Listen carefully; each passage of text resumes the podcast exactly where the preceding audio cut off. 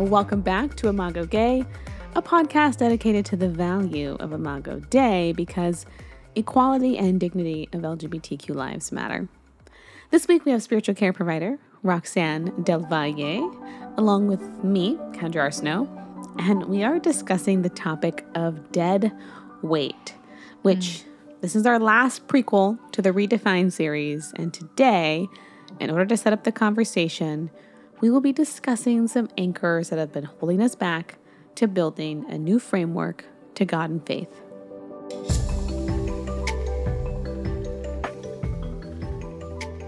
Thanks for being on. Thank you for having me. I think I'm a co host. You are. Okay. I'm so sorry. you might consider this our part four to Journey to Affirming, and we discuss some major theological shifts that we've been through. But before we get into that, our sponsors for today are Spectrum Magazine and SDA Kinship International. So, if you haven't already, please sign up for their newsletters where you will get the latest updates on queer news and happenings. So, starting off, I mean, there are so many things happening in the world. I think it's sometimes hard to tie things down to one specific issue. There is world hunger, there's famine. I mean, there are people who are dealing with the sanctions from the United States that are really suffering. We have the war in Ukraine.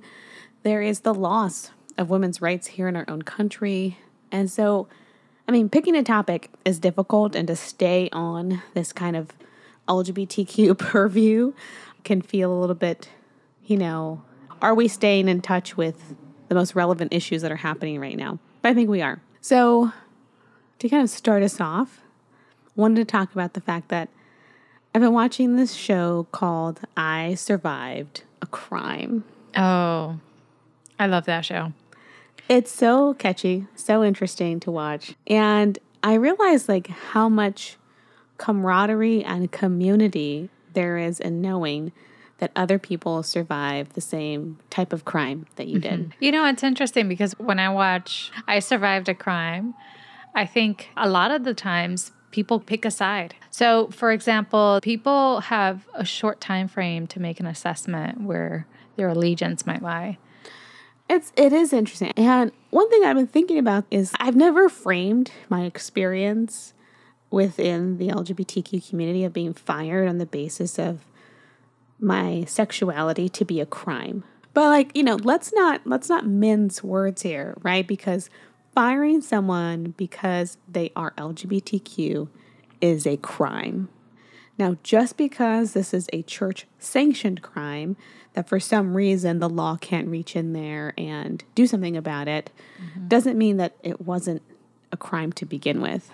And I think for me to say, actually, I survived a crime, because that's honestly what it has felt like over the last year. It has literally felt like I survived a crime, but I'll have some statistics for you in a minute here about crime rates and the amount of people that are brought to justice.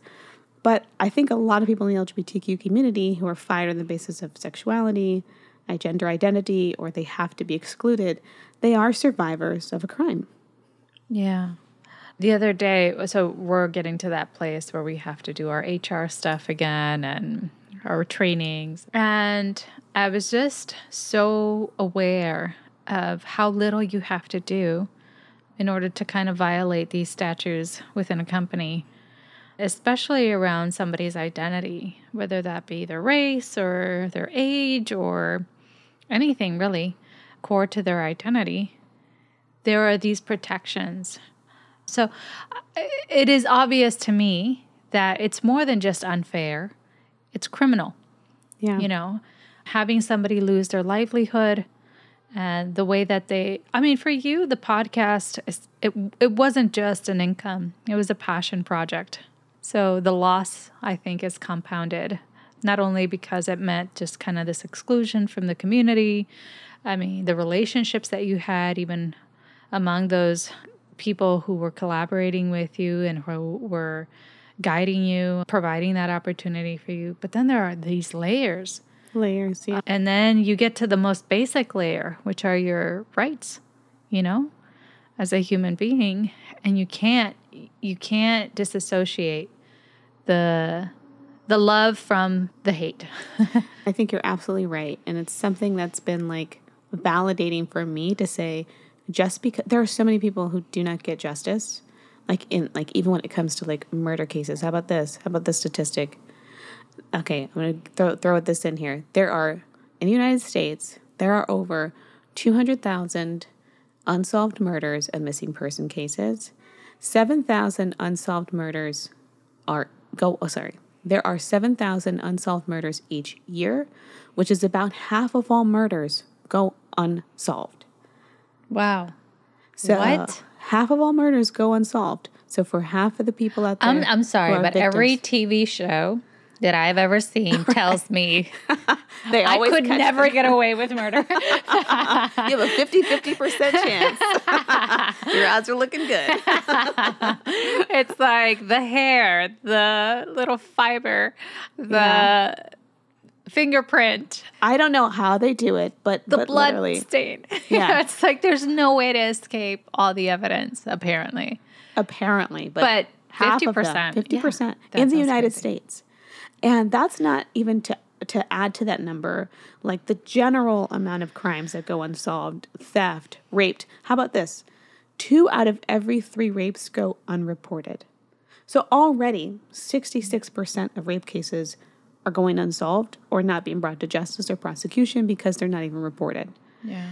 And then in New York, which is a statistic that I found, 60% of those cases that were reported went unsolved in 2020. That is insane. So we're looking That's at sad. it is sad. It is sad. And so, you know, what I'm seeing here is like there is a community of people who mm-hmm. crimes happen to where they're never brought to justice, mm-hmm. right?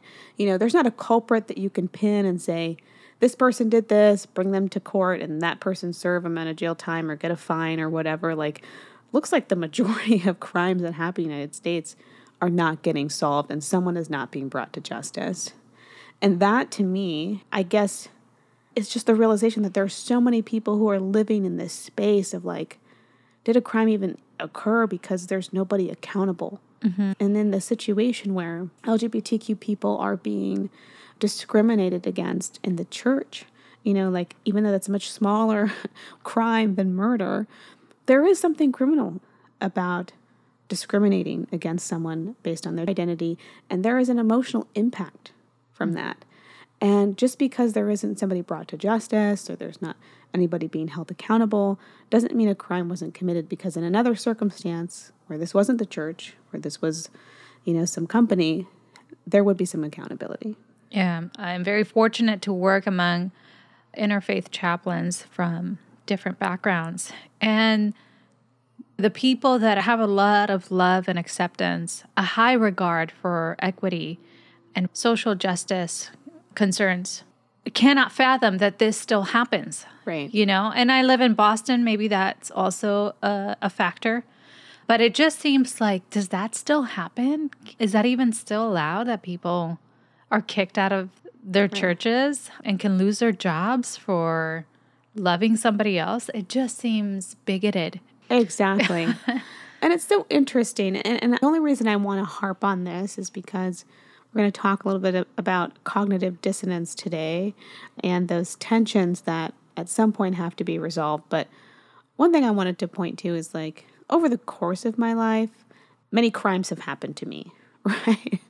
Theft, domestic violence, stalking, sexual harassment, right? Like these are crimes that have happened, but nobody necessarily was brought to justice. And I don't- necessarily define my life by these incidences that have happened, but it definitely creates a perspective and a worldview, right? Yeah. I mean, how could it not that these things can happen to you and around you and nobody's held accountable? What does that tell your system about how the world works and mm. how safe you are?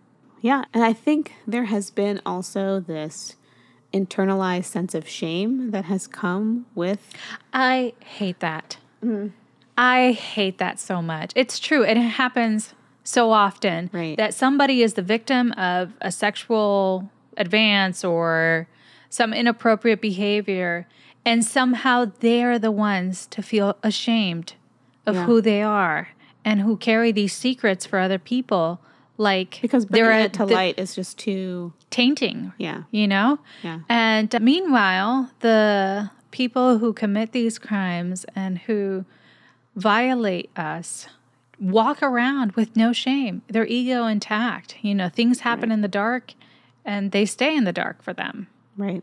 It's absolutely true and it's one of those things that i no I, it's even more than that because some men are celebrated for the crimes that they commit yeah. you know? Like we have a culture that perpetuates some of the crimes against women in particular. Thank goodness andrew tate is no longer on social media promoting that culture but like yeah i think definitely this is what i've done often. I've often felt shame internalized the act downplayed it didn't really speak about it. Went about in survival mode and just being like i'm okay right? Like and honestly honest to god right now i'm in a good space in my life. I've got a good job. I got a great work life balance. I am vacationing all the time. I am not deprived in any regard and there is a temptation for me to finally say ah i'm finally above it. You know like i've moved beyond this crime right? I've moved beyond its effect upon me and now i can just move on. And while i think that there's something very healthy about that i also think that there's something that is very much a pattern of mine to just ignore it.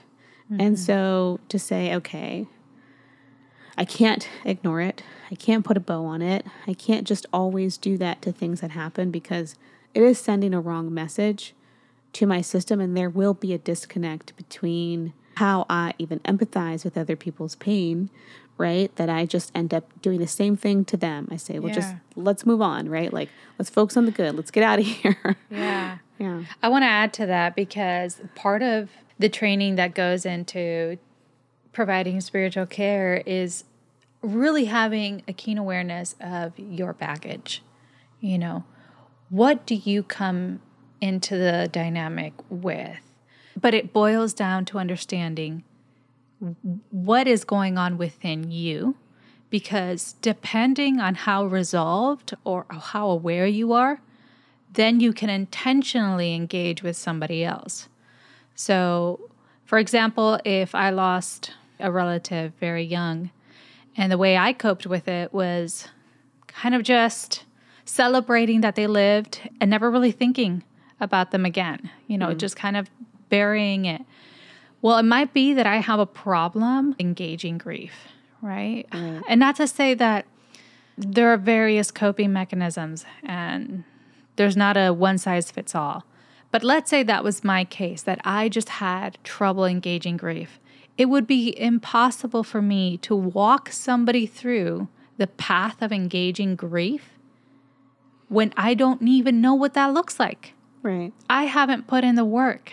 So I might be very tempted to turn away from that kind of conversation when that person might, in fact, really need to engage their grief in that moment. Right. And so now I'm hindering their process and their coping. Yeah. But unless I'm aware of what's happening internally, I can't begin to untangle, you know? And it's one of those things too where there are people who operate at a certain level. Some people they operate at the level of engaging their anger all the time, or they operate at a level of engaging their sadness all the time, mm-hmm. right? I think there's a difference between that and like dealing with someone who is actually going through a moment of grief. All of us have kind of a mode of operandi and what we're most used to engaging with. And sometimes we do need to switch it up. I think I can be very good at matching someone, right? If you want to go into grief, let's talk about it. If you want to go into your anger, I'm ready for you. If you want to go into happy silliness, let's go there. Mm-hmm. But I don't often think about what do I need in this moment? Like, Yeah. what are the catharsis that I need? And maybe that's a part of being a part of a community. Like, Yeah. everybody brings a bit of that emotion that you need to match, right? Right. And it helps you to exercise it. But in a place where I'm not engaging with my community as much, I have to think, what do I need right now? Am I not engaging sadness? Uh, Or do I need to engage in joy? When I think about doing these podcasts, I'm always trying to think, what does my body need right now? And sometimes I do need an escape plan. I need to plan my 20, 30 year into the future And sometimes I do need to engage with the fact that, man, you are a victim of a crime. Not that that defines you, but that happened.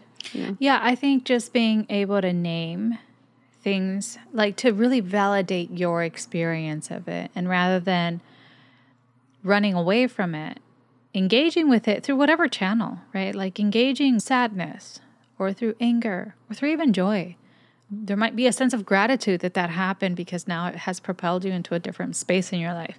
So the channels can be very different. That's what emotions are, you know? They're just messages from the body that really help us to give language and understanding and a channel to process in a very physical, emotional, mental. I mean, it incorporates all of it, right? You're yeah. it's, a, it's a soul expression. So it's it's nothing negative. The problem is when these emotions are out there and we have no idea what they're trying to communicate. Yeah. When we have no self-awareness of what's going on, what it is that we're carrying. When when our mind has completely checked out out of the heart. right. And there is just such a disconnect between what you're feeling and what you're telling yourself you should feel or what you're feeling and experiencing and what you're able to comprehend. Like sometimes I've had conversations where the person doesn't even know why they're crying, but they can't stop it. Right. And we're having a very clear conversation. I'm having clarity as an outsider. Maybe they are sad, but maybe, like you said, they're just so used to operating out of their anger that this causes confusion. And what we don't acknowledge within ourselves, what we don't name, what we're not aware of, will not not manifest itself. We just won't have a mind, body, heart connection. All right, we are halfway through our episode. We're going to take a small break, and if you'd like, you can take a deep breath.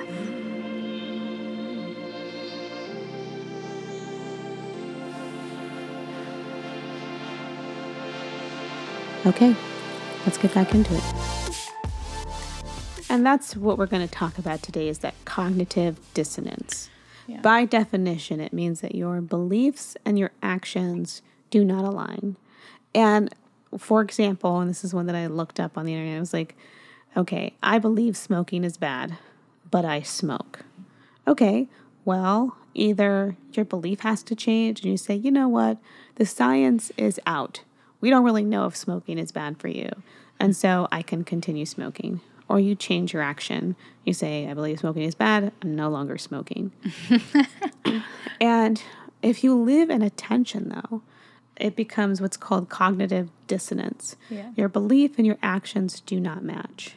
And I want to talk about that because as we go into our redefined series, we are going to talk about maybe some of our own cognitive dissonances that we've had between who we believe God is and how we live our life or how we believe our life should be lived out in the world like or maybe our belief is changing but our participation in the community is still the same i just want to speak to, okay i have a very mm-hmm. clear example so my whole life i believed that being gay was wrong i mean i thought it was completely against god's order for humanity.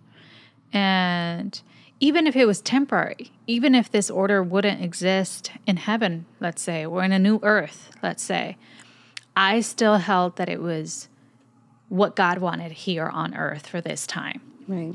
And I, you know, I come from a church where that covenant of marriage was as strong as the covenant of Sabbath keeping. And those two were expressed to me as like they had such gravity to them like that this is what it hinges on you know? That something about those two felt perpetual like they're designed to be institutions that last forever. So just talking about cognitive dissonance i'll say my acceptance story has a lot to do with realizing that cognitive dissonance. And maybe i wouldn't have been able to name that but I certainly got to a point where I had said to God, I've given you six years where I've been completely alone. And I've given you my whole life to change me. And I studied the Bible and I went to seminary and I, I did it the way I was supposed to. And there have been moments where I feel transformed and only to realize that, oh, there was just moments where I wasn't feeling a connection to any particular person of my same gender. So when I got to the point where I was here again, feeling like, oh, there's this thing that's alive, it hasn't really gone away. I think I've put in the time and giving you the opportunity to transform me. I have done everything that I can do to change myself and to give you the opportunity to change me, and nothing has happened. So I cannot be held accountable to this standard anymore until it finally makes sense in my brain. Because there has been no good argument for me, right. um, no convincing argument. I have just acted upon a principle handed down to me. And even though I've never fully understood it, I have subscribed to it the best that I could, and I have kept on returning to you and giving you the opportunity to change me. But now, now that we're still here and that I've given all these years, now I really do need a logical, reasonable thing that I can hold on to. I yeah. cannot just keep acting upon something I don't actually believe is yeah. wrong. That the container of belief has become too small. It has. And it's not no longer fitting what's going on in your body, what's going on in your experiences, what's going on in your life. Listen, if I was really convinced, you know, because every explanation ever given to me about why heterosexuality is not only the ideal, but the only allowed kind of relationship for marriage. I had all these questions to follow up.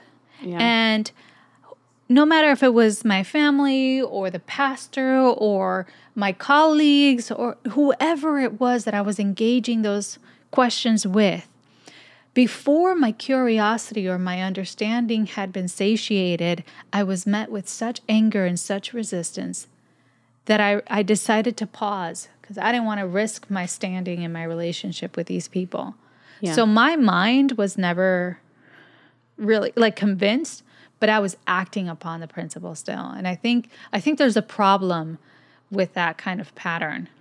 Yeah, as we talk about cognitive dissonance and belief, one thing that I think is interesting is that I think it's difficult to build community surrounded by belief.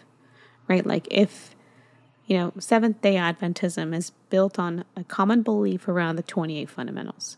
It really discourages curiosity because it doesn't allow for belief to change, right? If your beliefs begin to shift, if you begin to question, the price of that questioning, like you were saying, is that you will lose your community. You will be ousted out of the church, right? So there's not really a lot of encouragement to be curious because the cost of curiosity is so high. Yeah, and belief is just such a mental mm-hmm. exercise too, right? I have a hard time with dividing the the soul into all these different parts so that only certain parts really have to subscribe to something and and other parts get ignored. I think, you know, there just has to be integrity of w- what your thoughts are, what your emotions, even if you don't give way to every single emotion and every single thought and every single impulse to do something. There has to be an alignment between who you are as a person.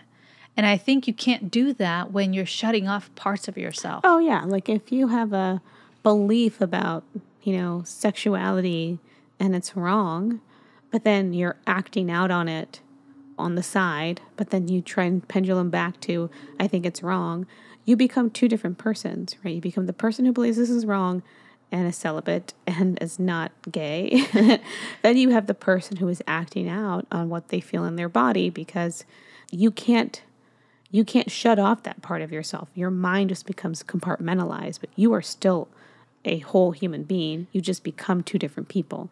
And, and that splitting, I think, is toxic internally, but sure. inevitably has a impact on the people around you, on relationships, the larger community. Exactly. Exactly. So I'm a firm believer that whatever happens in your internal self and maybe even what happens within your family, in your home, has direct repercussions and very serious consequences for the community at large. It's interesting, you know, when I think about as we move forward to kind of redefine some things, I do want to open up this platform for there to be a community not necessarily centered on belief but on common values. I think, especially in Christianity, where we have this emphasis within the religion is to believe on Jesus Christ in order to be saved. And inevitably, the gospel becomes interchangeable with belief and this striving that we must all be on the same page about certain issues and what's important, and these other common values that really would create rich ground for friendship, for relationship. We say, well, this isn't good enough soil. Like, we have to actually believe all the same. And I want to break yeah. that down because it might not be so distinguishable for everybody right? Oh, absolutely. In fact, you know, I was thinking about this. I had this friend that I met at a coffee shop, and she was, I think she was reading Dallas Willard. And I was like, oh, cool. Tell me about your book, blah, blah, blah. I knew that she was a Christian. And anyway, but I remember over the course of our friendship, we would try and find these these common grounds to talk about. And I was really in a place where I'm really exercising how do I build friendship on other commonalities other than just believe like this is too small, right? Adventism is too small to only let that be your circle. And I remember she started telling me about this really radical end time scenario that she believed was going to happen. And it was a huge robot in Jerusalem. It was just, wow, this is very interesting. And I remember being so angry at her because I was just so convinced that I understood how the end times were going to play out. Yeah. And I was like, this is not how it happens. Ridiculous. and I remember walking away and she had texted me, Did I do anything to offend you? And I was like, No, I am just being a complete jerk right now. And I don't know why I was so uptight about how the end times were going to play out. And and I just you just couldn't have a relationship with her in that anymore. Moment, I couldn't. I cut her off. I said, "You're done." and I had to come to myself and be like, "Okay, this is dumb. We have a good friendship. We go on hikes. We talk about all kinds of stuff, even though there are a million things we do not agree about theologically." Isn't that ridiculous to base relationship on how you agree about something you believe? I, I'm in a place right now where I don't even want to talk religion, even with other Christians, and I'm not even trying to be I'm just being honest because it's too triggering for me. I have spent three years at a seminary getting all the answers. I I freaking know, okay? At least I feel like I do. And it's so tempting to want to give answers or to be in a theological debate or to like yeah. let's talk about whose worldview is right and whose is wrong and i feel like i have i have the answers Am I? And I, I know. the other day, I was talking to a couple of friends uh-huh. and just had the weirdest moment of having that. Ugh, wait, no, I have the right answer to this theological debate, right? And just holding myself back and just like it's not this is not what my relationship is based on. Exactly. And I have had to be like, I'm not talking religion with y'all. Yeah. I'm an MDiv graduate who does not talk religion. Yeah. And that is the weirdest thing to me because I feel like I could, mm-hmm. but I don't want to debate people. I, I don't want to wrestle your belief down and say, I gotcha. It's just not even fun. It's not. It's you walk away feeling right I walk away feeling like, am I the a hole here? You know? and the answer is yes. yeah. yeah, no, and, and it's it's so much better to connect over well, I'm not putting judgment on talking about really important sure. topics, but you know, I've found as somebody who has finally given themselves the permission to not use every conversation as a moment to win you to Jesus. Yes. yes. um, to to really like find connection over you know common values not e- not even common values sometimes you know it's it's refreshing to just have it be simple enough where we treat people with kindness. We can talk about more existential things without getting to the nitty gritty. Uh, talk yeah. about death. We can talk about forgiveness. We can talk about hope. And there's a lot of commonality in shared experiences yep. that I think is more key and foundational to any kind of relationship than any cognitive kind of like we agree on this. It's it's just not the way connection works. Connection yeah. happens in a different part of your brain. So emotions happen in a different part of your brain than reason. And sometimes even with like mental illness, the reason part can go offline, but the emotion part is still activated. That's not something that's lost. So I am in conversations with people at a very acute time or a very critical time, let's just call it an episode and still be able to connect with them. Why is that? How how can a connection really exist right. without us without reason, right? Without reason. Yeah. And how can I carry a conversation that feels meaningful, impactful, touching even to me with a healthy brain? And I can walk away feeling connected to this person. How yeah. how can that be if if connection only relies on belief? Exactly. But we've made yeah. it that way in church, right? Absolutely. That the only way to connect with us, the only way you can join this crowd yeah. is if you subscribe to these 28 things. And I have, and yeah. do not question it. You're going to make me mad. Yeah. Yeah. I have literally had to give myself permission to be part of the human race. Yeah. Right. To say, I am human and I want to join in with my other fellow humans and all of the variety of those experiences. And yeah, I think maybe in the future I might engage with religion. I think there is wisdom in how Jesus asked questions. Yeah. And didn't really have a lot of answers, but had a lot of great questions for people, right? That helped them arrive to answers. Yes. And I think that part of me, that part of my wisdom is something I have to grow up and grow out. But at this point, it is too triggering to want to build community on belief. So, like you're saying, finding other factors to build on so that when we talk about belief, when we talk about redefining things like salvation, faith, born again, in a much more integrated way, in a way that considers God and humanity simultaneously, that there isn't so much trigger. Like yeah. there's not so many triggers because we're building relationship on a foundation that can handle a variation of belief and that that doesn't threaten the viability that's here.